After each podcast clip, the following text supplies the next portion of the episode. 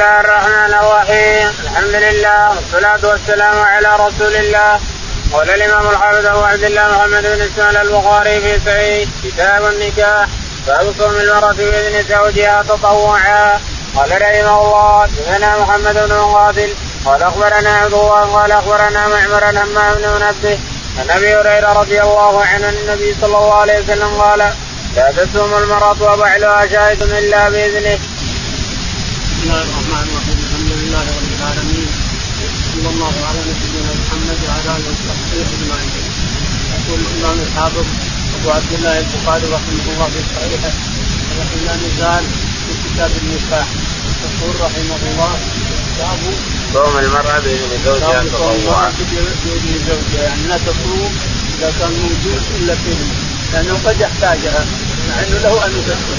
له أن يفسد الصوم. جائز هذا لأن الصوم أنت حر الانسان إن شئت أن تكمل صومك وإن شئت أن تفطر. له أن يغسلها ويفعل ما يشاء لكن هي من من الأفضل أن لا تصوم إلا باذنه لأنه اذا أذن ما يجوز الصوم. إذا أذن لها ما يجوز صومها خلاص تترك تتم الصوم وبالليل يفعل ما يشاء. إذا اشتهى أو حاجة من هذا. الشاهد أن النبي عليه الصلاة والسلام قال لا يجوز للرجل للمرأة أن تصوم تطوعا إلا باذن زوجها. ولا تحج أيضا تطوعا ولا تعتمر تطوعا إلا باذن زوجها. أما الفريضة فلها أن تحج بدون إذن. تحج مع ولدها ولا مع أخوها ولا مع أبوها؟ لها أن تحج فريضة تكتب فريضتها بدون إذنه. ان رضي الحمد لله وإلا تحج بدون إذنه. لأن الفريضة ما يتصور فيها أحد. وأما التطوع فلا يجوز أن تحج ولا يجوز أن تصوم إلا بإذنه نعم. قال حدثنا محمد بن مقاتل يقول البخاري رحمه الله حدثنا محمد بن مقاتل المروزي قال حدثنا عبد الله بن مبارك عبد الله بن المبارك قال حدثنا معمر. معمر قال حدثنا حمام بن منبه حمام بن منبه عن أبي هريرة. عن أبي هريرة رضي الله عنه أن النبي عليه الصلاة والسلام قال لا تصوم المرأة وبعلها شاهد. لا تصوم المرأة وبعلها شاهد إلا بإذنه يعني التطوع لا تصوم المرأة تطوعا وبعلها موجود إلا بإذنه. نعم. لأن إذا أذن لها ما يجوز له أن يحللها. ما يحل أن يحللها. خلاص. اذن لا فلا تصلي. باب إذا باتت المرأة مهاجرة فراش زوجها قال رحمه الله حدثنا محمد بن بشار قال حدثنا ابن أبي عدي عن شعبة عن سليمان عن أبي حازم عن أبي هريرة رضي الله عنه عن النبي صلى الله عليه وسلم قال إذا دعا الرجل امرأته إلى فراشه فابت أن تجيء لعنت الملائكة حتى تصبح.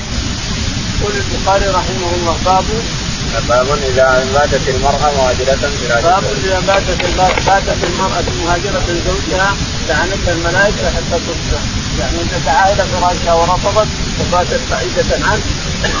لعنتها الملائكة حتى تصبح. نعوذ بالله. ولعنة الملائكة شديده غضب من رب العالمين. يقول البخاري حدثنا محمد بن بشار. محمد بن بشار قال حدثنا ابن أبي عدي. ابن أبي عدي. قال عن شعبه عن شعبه عن شعبة؟ عن سليمان الأعمش؟ عن؟ أبي حازم. عن أبي حازم؟ قال عن أبي هريرة. أبي حازم الكبير الأشعري مولى عزة الأشعرية. قال عن أبي هريرة رضي الله تعالى عنه قال النبي صلى الله عليه وسلم قال إذا دعا الرجل امراته إلى فراشه فابت أن تجيء على انتها الملائكة التصبح. يقول أبو هريرة رضي الله عنه إن النبي عليه الصلاة والسلام قال إذا دعا الرجل امرأته إلى فراشه فامتنعت لعنتها الملائكة حتى تصبح. الحمد لله الحمد لله. إذا دعاها إلى فراشه إلا إذا كان هناك سبب من الاسباب إما مريضة وإلا حائض وإلا نفسة وإلا شيء فإنها تمنع تمنع نفسها منه لكن إذا دعاها وهي ليس لها عذر لعنتها الملائكة حتى تصبح. قال رحمه الله حدثنا محمد بن عرعرة قال حدثنا شعبة عن قتادة عن زرارة عن أبي هريرة رضي الله عنه أنه قال قال النبي صلى الله عليه وسلم إذا باتت المرأة مهاجرة فراش زوجها لعنت الملائكة حتى ترجع. يقول البخاري رحمه الله حدثنا محمد بن عرعرة محمد بن عرارة قال حدثنا شعبة. شعبة قال حدثنا قتادة. قتادة قال زرارة. عبد الجرار عن عن أبي هريرة عن أبي هريرة رضي الله تعالى عنه قال قال النبي صلى الله عليه وسلم إذا ماتت المرأة مهاجرة عن فراش زوجها لعنتها الملائكة حتى يقول أبو ترجع. هريرة رضي الله عنه إن النبي عليه الصلاة والسلام قال إذا دعا الرجل امرأته إلى فراشه إذا امتنعت لعنت الملائكة حتى تصبح ليش؟ لأن فيه عصمة له وله فيه عصمة الجماع إذا دعاه إلى فراشه امتنعت لعنت الملائكة حتى ليش؟ لأن في عصمة لها وله في عصمة وكف نظر عن الحرام وغيره. فهذه فهذه العصمة وكف النظر. وكون مثلا يتعفف إذا امتنعت هدمت هذه الشريعة هدمت هذه الشرائع كلها. فلهذا لعنتها الملائكة لأنه لما يدعى إلى فراشه يريد أن يكف نفسه عن الحرام. يريد أن يتلذذ بامراته يريد أن يلعب يريد أن يقضي مثلا وقت كله في له وله المرأة مباح له مع المرأة مباح مع الفرج ومع المرأة ومع هذا كله مباح عند إذا حضرتها أو تلعب معها أو توانسها أو توانسك أو شيء من هذا كل هذا من المباحات والله فيها مباح أيضا ما يكتب عليك الإنسان. له مع المرأة ومع الفرج ما يكتب عليك سيئات وكون يدعيها إلى فراشه يكف نفسه ويعف نفسه ويكف نظره ويكف نفسها هي ويعفها ويكف نظرها عن الرجال. هذا كله حكم من الشريعة حكم شرعيه فاذا امتنعت معناها أن عدمت الشريعة فلهذا لعنتها الملائكة. نعم. باب لا تأذن المرأة في بيت زوجها لأحد إلا بإذنه. قال رحمه الله حدثنا أبو اليمان قال أخبرنا شعيب قال حدثنا أبو الزناد عن الأعرج. عن أبي هريرة رضي الله عنه أن رسول الله صلى الله عليه وسلم قال لا يحل للمرأة أن تصوم وزوجها شاهد إلا بإذنه ولا تأذن في بيته إلا بإذنه وما أنفقت من نفقة عن غير أمره فإنه يؤدى إليه شطره.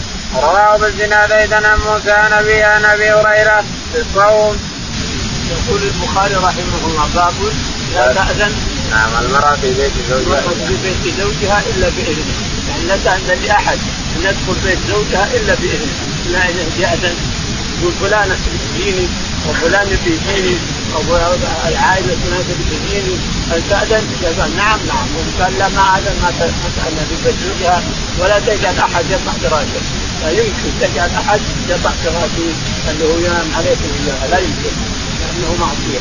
ولا تاذن لأحد أن يضع فراشه. قال حدثنا أبو اليمان. يقول حدثنا أبو اليمان. قال حدثنا شعيب. شعيب. قال حدثنا أبو الزناد عن الأعرج. أبو الزناد عن الأعرج قال عن أبي هريرة. عن أبي هريرة. رضي الله عنه قال النبي صلى الله عليه وسلم قال لا يحل للمرأة أن تصوم وزوجها لا يحل للمرأة أن تصوم وزوجها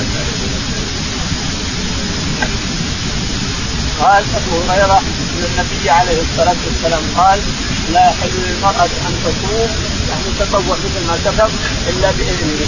ولا تاذن لبيت في بيت أن يدخل أحد إلا بإذنه.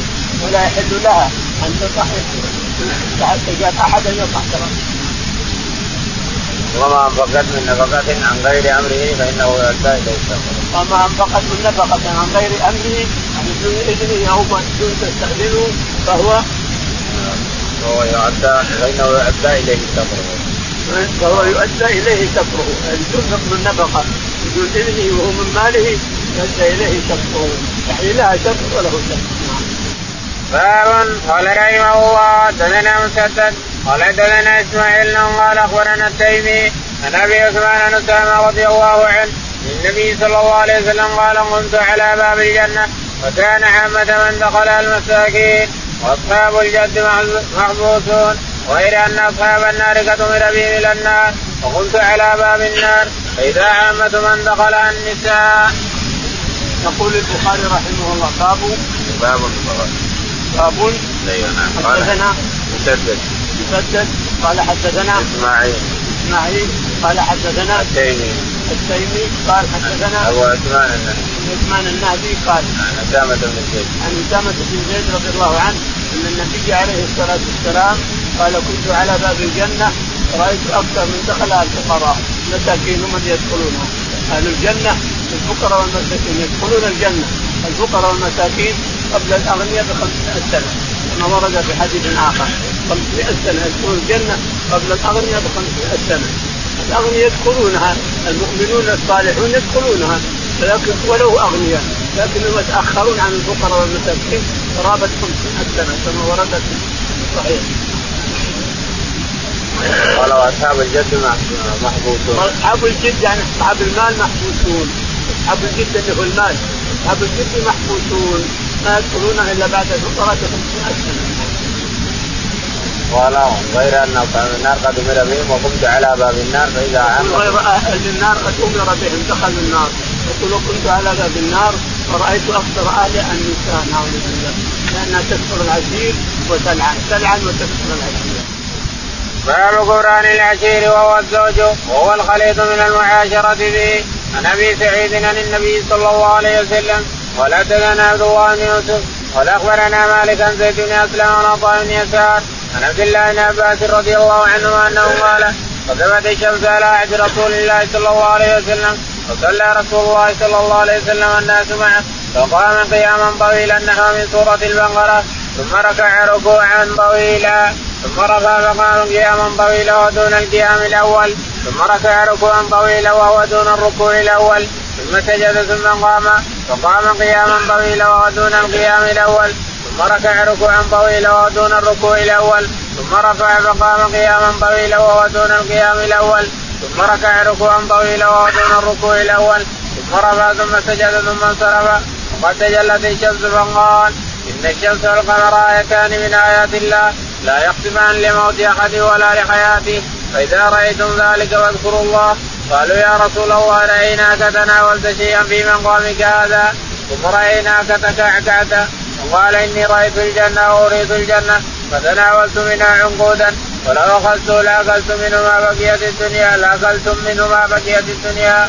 ورأيت النار فلم ارك اليوم منظرا قط ورأيت أكثر اهلها النساء. قالوا لما يا رسول الله؟ قال بكفرهن قيل يكفرن بالله قال يكفرن العشير ويكفرن الإحسان. لو ألسنت إلى إحداهن الدار ثم رأت منك شيئا قالت ما رأيت منك خيرا قط. يقول البخاري رحمه الله باب كفران العشير. باب كفران العشير. حدثنا وهو الزوج هو الخليط من المعاشرة. الزوج والعشير هو الزوج. الزوج والخليط يعني إخوانها والنعم التي ينعمون عليها. تكفر بأقل كلمة نقولها حدثنا عبد الله بن يوسف. عبد الله بن يوسف. قال حدثنا مالك. مالك. قال حدثنا زيد بن أسلم. زيد بن أسلم قال عن عطاء بن يسار. عن عطاء بن يسار عن عبد الله بن عباس. عن عبد الله بن عباس رضي الله عنه قال قال قسمت الشمس على عهد رسول الله صلى الله عليه وسلم يقول ابن عباس كسفت الشمس على عهد الرسول عليه الصلاة والسلام وقال الناس كسفت الشمس بموت إبراهيم هذا اليوم يوم عشرة من الشهر وكسفت ولا تكسف الشمس إلا لعظيم عند العرب. عند الناس سابقا عاده من العادات ما يمكن تكسف الشمس أو القمر إلا لعظيم من العظماء. فلما مات إبراهيم عليه الصلاة والسلام كسفت الشمس. فقال آه كسفت الشمس؟ فقام الرسول عليه الصلاة والسلام وصلى بهم أربع أربع سجدات بركعتين. ركوعين يكبر ثم يقرأ أربع ركوعات في أربع سجدات. صلى أربع ركوعات. كبر ثم قرأ ثم ركع ثم رفع ثم قرأ أيضا ثم سجد بعد ذلك. ثم سجد أربع سجدات بأربع ركوعات. الشاهد أنه خطب بعد الصلاة. قال أيها الناس إن الشمس والقمر لا يكتفان لموت أحد ولا لحياته. يعني آيتين من آيات الله. الشمس والقمر آيتان يمشون بأمر الله وتدبير رب العالمين. آيتان من آيات الله. لا يكتفان لموت أحد ولا لحياته يعني يكتفوا لإبراهيم ولا غير إبراهيم. الشمس والقمر آيتان من آيات الله يدبرهم رب العالمين. لا يكتفان لموت أحد ولا لحياته فإذا رأيتم أحدهما قد كتف أو خسف فأسرعوا إلى الصلاة صلوا ووجهوا حتى ينتشر ما خطبه وقال إني رأيت الجنة فرأيت أهل أكثر اهلها المساكين والفقراء ورأيت النار فرأيت أكثر اهلها النساء قلنا يا رسول الله لما؟ قال لأنها تكفر العشير وتكفر الدلع دلعا تكفر اللعن وتكفر العشير نعم.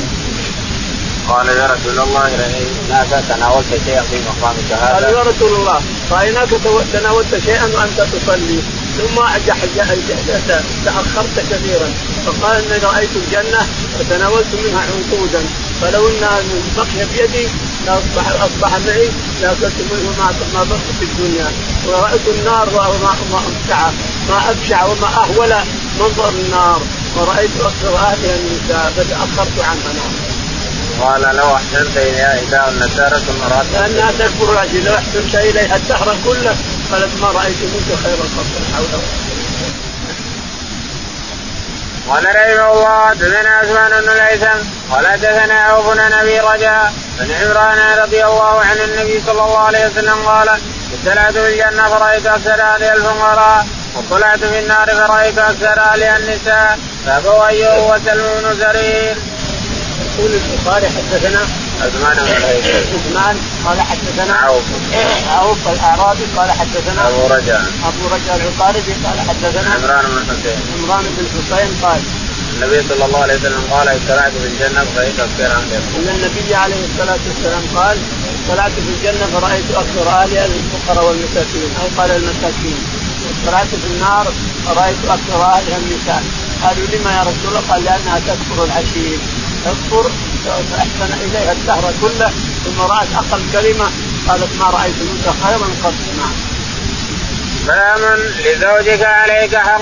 قال أبو جحيفة عن النبي صلى الله عليه قال هو أبو جحيفة عن النبي صلى الله عليه وسلم قال حدثنا محمد بن قاتل قال أخبرنا عبد الله قال أخبرنا الأوزاع إنه قال حدثني يحيى بن أبي كثير إنه قال حدثني أبو سلمة بن عبد الرحمن إنه قال حدثني عبد الله بن عمرو بن العاص رضي الله عنهما أنه قال قال رسول الله صلى الله عليه وسلم يا عبد الله ألم أخبر أنك تصوم النهار وتقوم الليل؟ قلت بلى يا رسول الله. قال فلا تفعل ثم أفطر وقم ونم فإن لجسدك عليك حقا وإن لعينك عليك حقا وإن لزوجك عليك حقا. يقول البخاري رحمه الله حدثنا باب لزوجك عليك باب لزوجك عليك حق الانسان تعطيها حقها الإنسان تعطيها حقها. كما انك أنها يجب أن تؤتيك حقك. توفيك حقك من المتعة ومن الخدمه ومن كل شيء. أنت أيضا أعطاها حقها. لا تقدر تصلي وتصوم ولا تعطي المرأة حقها. ما النبي تقسم الساعات. يقول حدثنا محمد بن مقاتل. محمد بن مقاتل المروزي عن عبد الله بن المبارك المروزي أيضا قال حدثنا الأوزاعي. الأوزاعي قال حدثنا يحيى بن أبي كثير. يحيى بن أبي كثير قال عن ابي سلمة بن عبد عن الله. ابي سلمة بن عبد الرحمن قال عن عبد الله بن عمرو بن عن العاص عبد الله بن عمرو بن العاص رضي الله تعالى عنه أن النبي عليه الصلاة والسلام دعا عبد الله بن عمرو فقال لاخبر أنك تصوم كل يوم يعني تصوم ولا تفطر وتقوم ولا تنام. لماذا؟ قال نعم يا رسول الله. قال لا قم وأفطر قم يوم وأفطر قم وأفطر. ولا حدد ذلك الساعة. ذلك الوقت ما حدد ونم فإن لنفسك عليك حقا ولأهلك عليك حق ولزوجك عليك حق ولضيفك اللي يطرق بابك يطرق بيتك عليك حق. فأعطي كل ذي حق حقه ولا تضيع الحقوق فتسلك الإنسان. نعم. باب المرأة راعية في بيت زوجها. قال رحمه الله حدثنا عبدة قال أخبرنا عبد الله قال أخبرنا موسى بن عقبة من نافع عن ابن عمر رضي الله عنهما عن النبي صلى الله عليه وسلم قال كلكم راع وكلكم مسؤول عن رعيته والأمير راع والرجل راع في أهل بيته والمرأة راعية على بيت زوجها وولده وكلكم راع وكلكم مسؤول عن رعيته. يقول البخاري رحمه الله كلكم راع باب كلكم راع وكلكم مسؤول عن رعيته. كل هذه جامعة. لجماعه المسلمين كافة. نساء ورجال من الملك إلى خادم الباب وحارس الباب. كلهم راع وكلكم مسؤول عن عن رعيته. يقول البخاري رحمه الله حدثنا عبدان. عبدان. قال حدثنا عبد الله. عبد الله قال حدثنا موسى بن عقبة. موسى بن عقبة قال عن نافع عن ابن عمر. عن نافع عن ابن عمر أن النبي عليه الصلاة والسلام قال كلكم راع وكلكم مسؤول عن رعيته. الرجل راع في بيته والملك راع في دولته والمرأة راعية في بيت زوجها وكلكم راع باب قول الله تعالى رجال قوامون على النساء بما فضل الله بعضهم على بعض. إلى قول إن الله كان عليا كبيرا. قال حدثنا خالد بن مخلد قال حدثنا سليمان قال حدثنا حميد عن أنس رضي الله عنه قال اعلى رسول الله صلى الله عليه وسلم النساء شهرا وقعد في مشروبة له فنزل لتسع وعشرين قيل يا رسول الله إنك عليت على شهر قال إن الشهر تسع وعشرون. يقول البخاري رحمه الله حدثنا باب قول الله تعالى الرجال قوامون. باب قول الله تعالى الرجال قوامون على النساء بما فضل الله بعضهم على بعض وبما أنفقوا من أموالهم. الصالحات قانتات تائبات وحافظات الغيب بما حفظ الله إلى اخر الايه يقول رحمه الله حدثنا؟ خالد بن مخلد خالد بن مخلد قال حدثنا؟ سليمان. سليمان قال حدثنا؟ حميد الطويل. حميد الطويل قال؟ عن أنس بن مالك. عن أنس رضي الله تعالى عنه أن النبي عليه الصلاة والسلام قال قال رسول الله صلى الله عليه وسلم نساء شهرا إن النبي عليه الصلاة والسلام آل يعني حلف. الآلية الحلف. قليل الآلاية حافظوا بيمينه. إذا صدرت منه الآلية تبركوا يعني لازم يدر يمينه إذا حلف. آل من نسائه آه، شهرا. فدخل مشروبة له وجلس فيها. استأذن عليه الناس ويدخلون عليه انه يريد عليه الصلاة والسلام يأذن له. جلس في يوم ثم نزل. وقالت عائشة يا رسول الله حلفت شهرا؟ قال تسع عشرين فصار الشهر تسع عشرين واعتق عن حلفه عن يمين أعتق رقبة عن يمين. باب هجرة النبي صلى الله عليه وسلم نساءه في غير بيوتهن. ويذكر عن معاوية بن حيدر رضي الله عنه ربه غير أن لا تجر إلا في البيت. ولو لو أصح قال حدثنا أبو حاتم قال عن ابن جريج. ها. قال حدثني محمد بن مقاتل. قال أخبرنا عبد الله. قال أخبرنا ابن جريج أنه قال أخبرني يحيى بن عبد الله بن صيفي أن إكرمة بن أبي عبد الرحمن بن الحارث. أن إكرمة بن عبد الرحمن بن الحارث أخبره ان ام سلمة رضي الله عنها أخبرته أن النبي صلى الله عليه وسلم حلف لا يدخل على بعض اهله شهرا فلما مضى تسع وعشرون يوما غدا عليهن راح فقيل له يا نبي الله حلفت لا تدخل عليهن شهرا قال إن الشهر يكون تسعة وعشرين يوما. يقول البخاري رحمه الله باب هجرة النبي صلى الله عليه وسلم نساءه في غير هجرة النبي عليه الصلاة والسلام نساءه. التسع. ما هو بعض النساء سلمة تقول بعضهم التسع كلها هجرها طلعت المشروبة وجلست 20 يوم وهو في المشروبة ما ينزل عليه.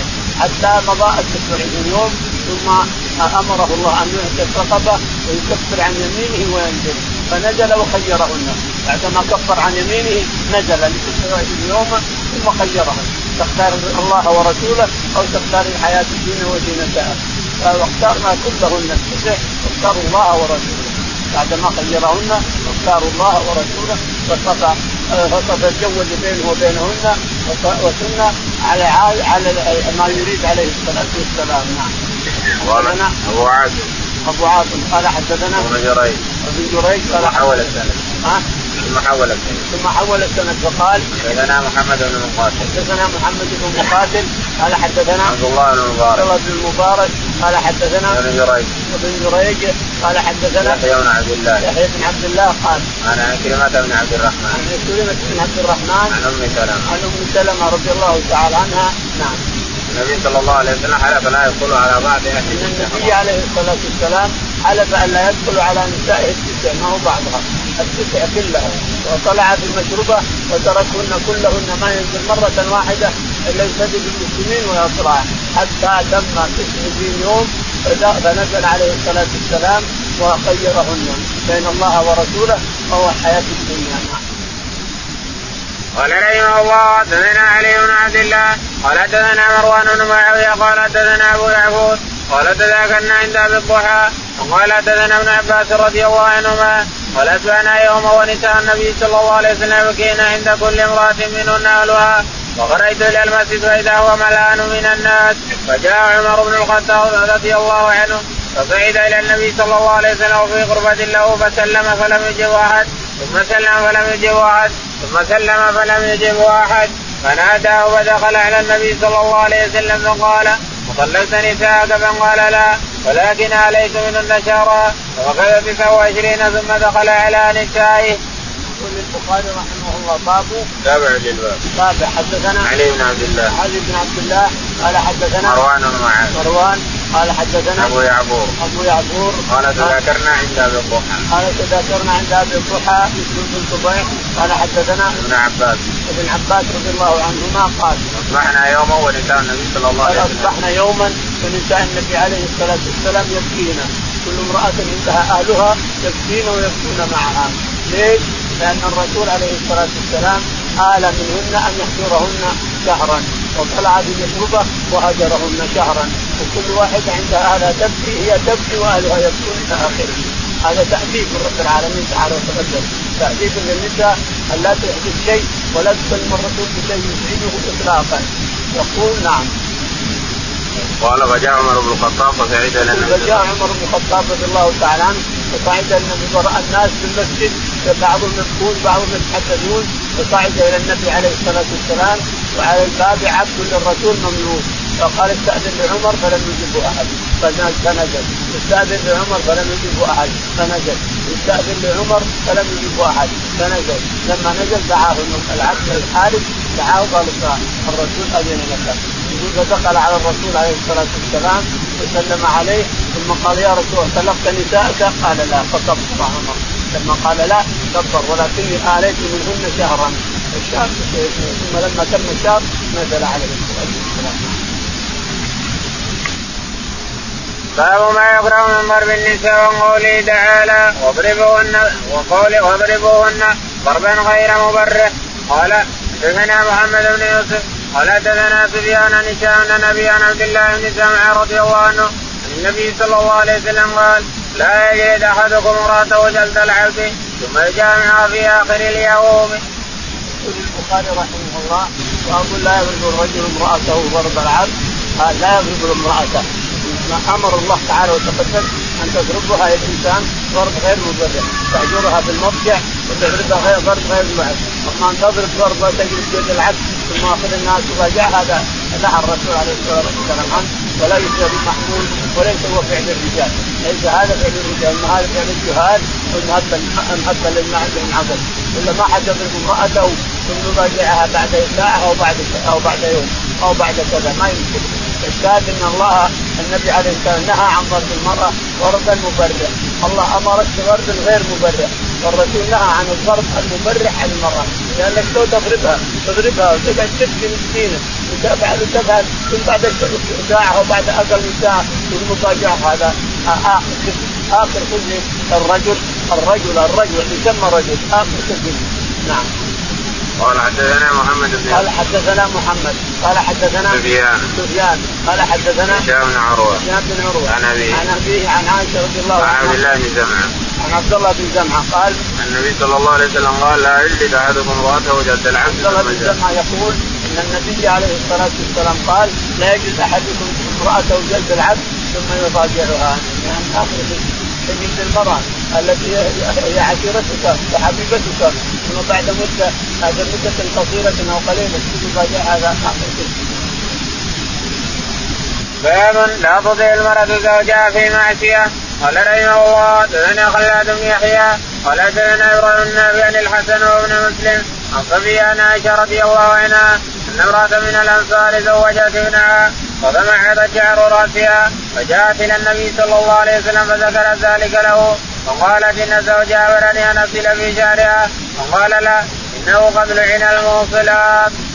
يقول البخاري رحمه الله المرأة باب المرأة لا تطيع زوجها لا تطيع زوجها في معصية الله، إذا كان هناك معصية لا يطيع أحد، لا يطاع أحد في معصية الله، لا طاعة لمخلوق في معصية الخالق، فلا تطيع المرأة زوجها إذا أمر بمعصية، أو هو لا يطيعها أيضا إذا أراد الإنسان المعصية، أراد تصل شعرها بشعر حرام لا يطيعها، يقول لا خلي شعرك كما هو.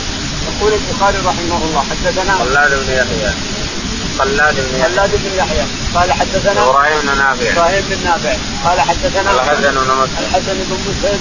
قال حدثنا صفية. صفية. عن عائشة. عن عائشة صفية بن زيد. عن عائشة رضي الله عنها قالت أن امرأة من الأنصار زوجت ابنها. امرأة من الأنصار زوجت ابنتها وتمعط شعرها. تمعط الشعر تمعط تمعط الفصاحة غالب الشعر.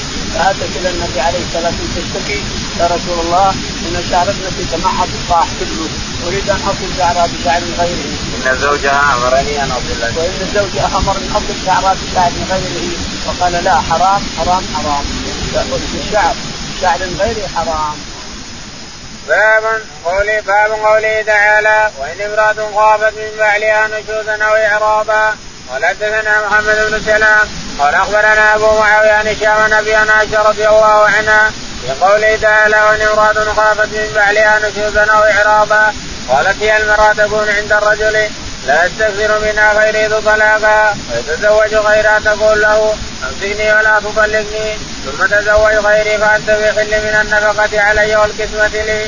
وذلك قوله تعالى فلا جناح عليهما أن ولا جناح عليهما أن يصال أن يصالحا بينهما صلحا والصلح خير.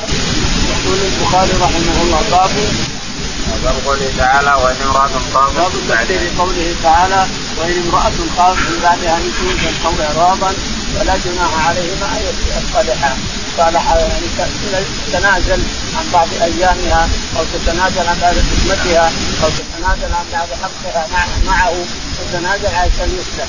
عشان يرضى عنها يخليها في ذمته ويبقيها في ذمته. وترضى أن يتزوج عليها أخرى وتسكت أنا متنازل عن حقي متنازلة عن حقي وإذا أردت أن تتزوج غيري فلك ذلك فإني متنازلة، ليش؟ لأن ذلك يحن عليها ويعطف ويرحب عليها وكذلك إنما ينفق عليها ما دامت في عشرتي وما دامت في بيتي ينفق عليها حتى لو تزوج عليها حتى لو ما قسم لها وحتى لو تنازلت عن المبيت معها. النفقه ينفق عليها كلها في بيته يقول البخاري رحمه الله حدثنا بن سلام. بن سلام محمد بن سلام الجبلي قال حدثنا أبو معاوية. أبو معاوية الضرير.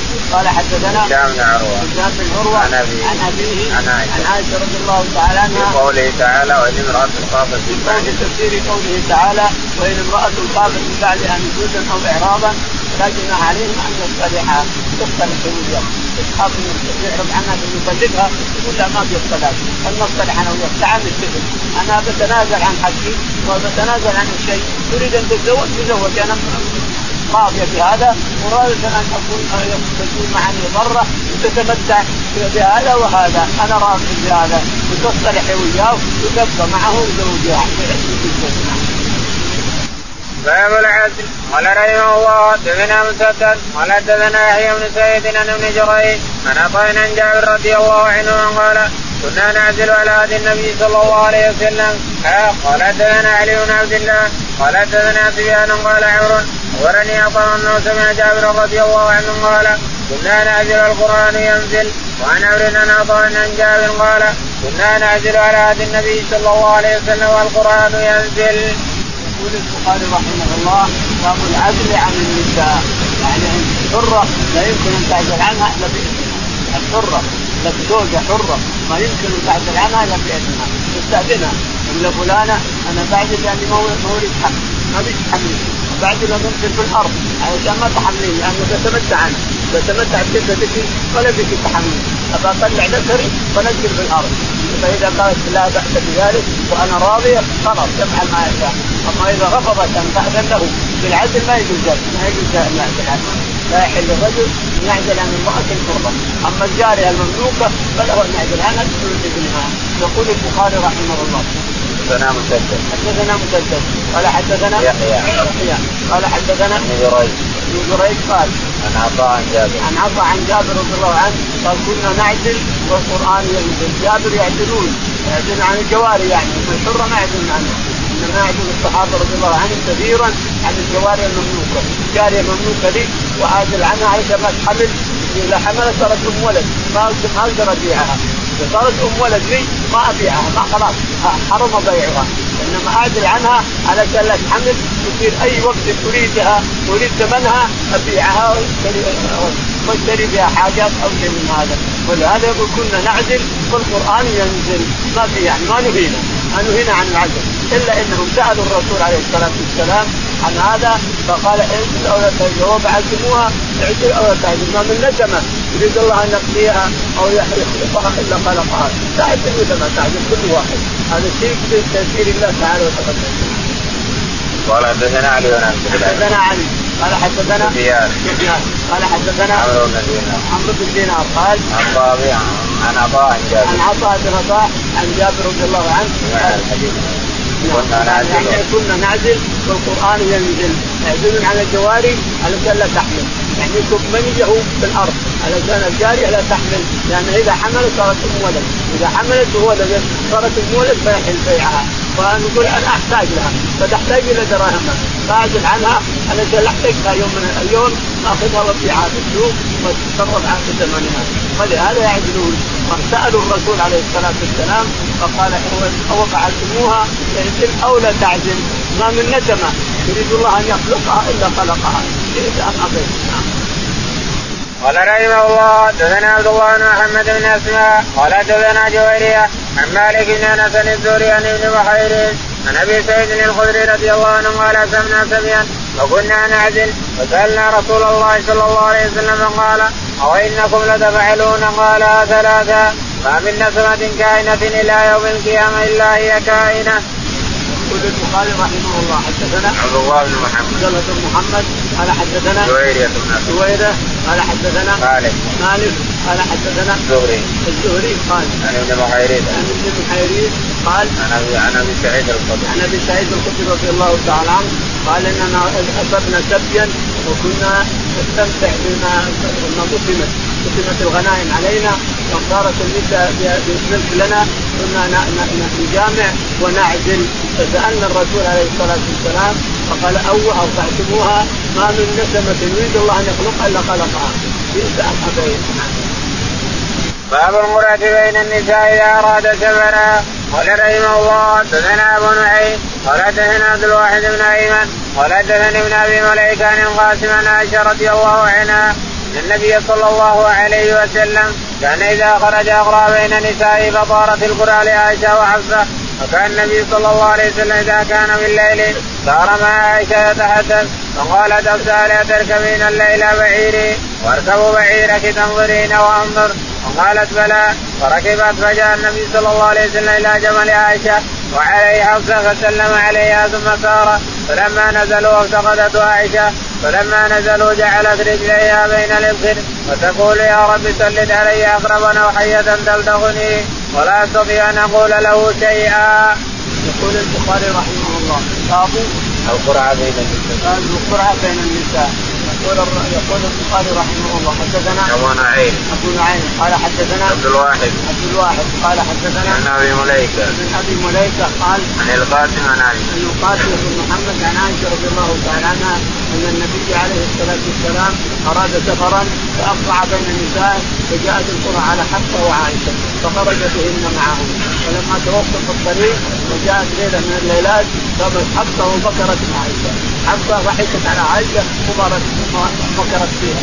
قالت يا عائشة اركب جملي وأنا اركب جملك تركين الجمل وأنا أجرب. كتبت على الرسول يحادث عائشة وتركها والنبي يحادث عن جمل عائشة يحادثها ففكرت بعائشه ضحكت. بها طفله صغيرة تحت تحت تحت الكلام حفصه صحيحه فلما ساروا بالليل ركبت جمل عائشه وركبت حفصة جمل عائشة. وعائشة ركبت الجمل فجاء الرسول يحادث عائشة حفصها على جملها. ولا على جملها حفصة.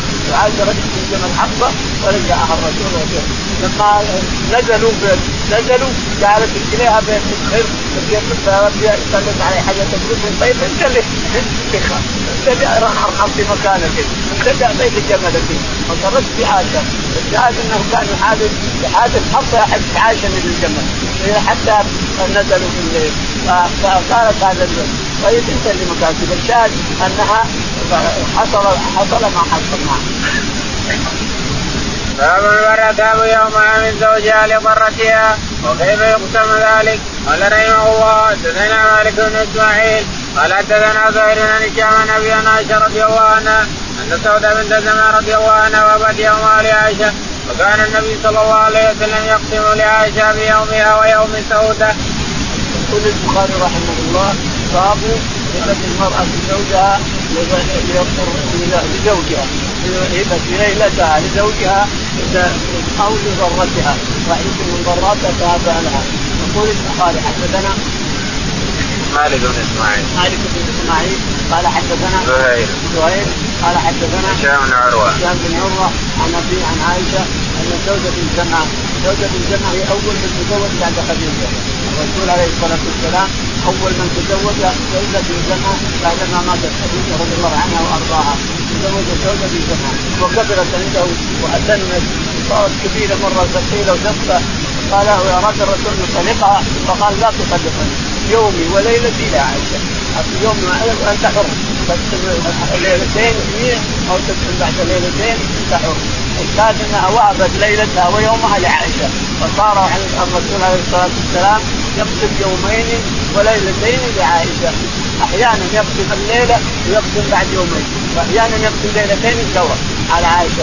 يعني عائشه ليلتين متتابعتين. وأحيانا يبيت الليلة ويبيت بعد ثلاث أو أربع عندها مرة ثانية إلى آخره. المهم عنده يومين وليلتين يبعث للعائشه عليه الصلاة والسلام. نعم وهذا جائز. يعني المرأة تهاب برتها تهاب يومها تحب زوجها ولا تريد فراقه. تقول يا فلان أنا وهبت يومي وليلتي لزوجتي اللي معك. أو مثلا. أنا تنازلت أنا حقي عليك. لكن في بس أنا أريد أن أكون بعشق الزوج. نعم. باب العدل بين النساء. قوله تعالى ولن تستطيعوا أن تعدلوا بين النساء إلى قوله واسعا حكيما. البخاري رحمه الله باب العدل. بين النساء ضروري أن يعدل لكن هل يعدل الإنسان ثلاث أو اثنتين أو أربع؟ فان تعدلوا بين النساء ولو حرصتم فلا تميلوا كل الميل تذروها كالمعلقة. لا زوج ولا مطلقة.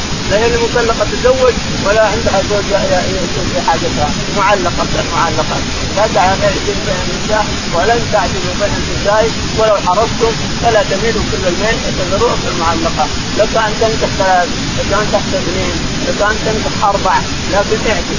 لانك ما عدلت نعوذ بالله يجي الشرك ما يجي الوجه نعوذ بالله. وجه الإنسان يجي على يوم القيامة. الناس فيهم قدام وتوجه ورا نعوذ بالله. إذا لم تعدل بين النساء.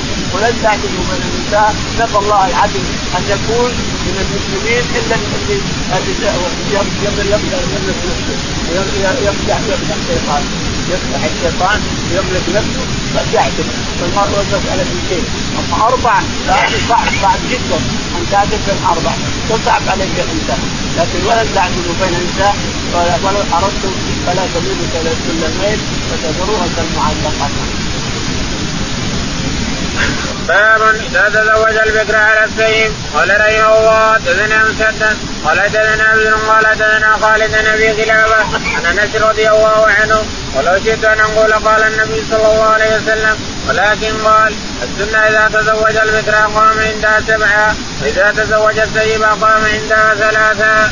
يقول البخاري رحمه الله باب باب إذا تزوج البكر على الزوج باب الاقامه عند الزوجة اذا تزوج جديدة وعنده غرات لها.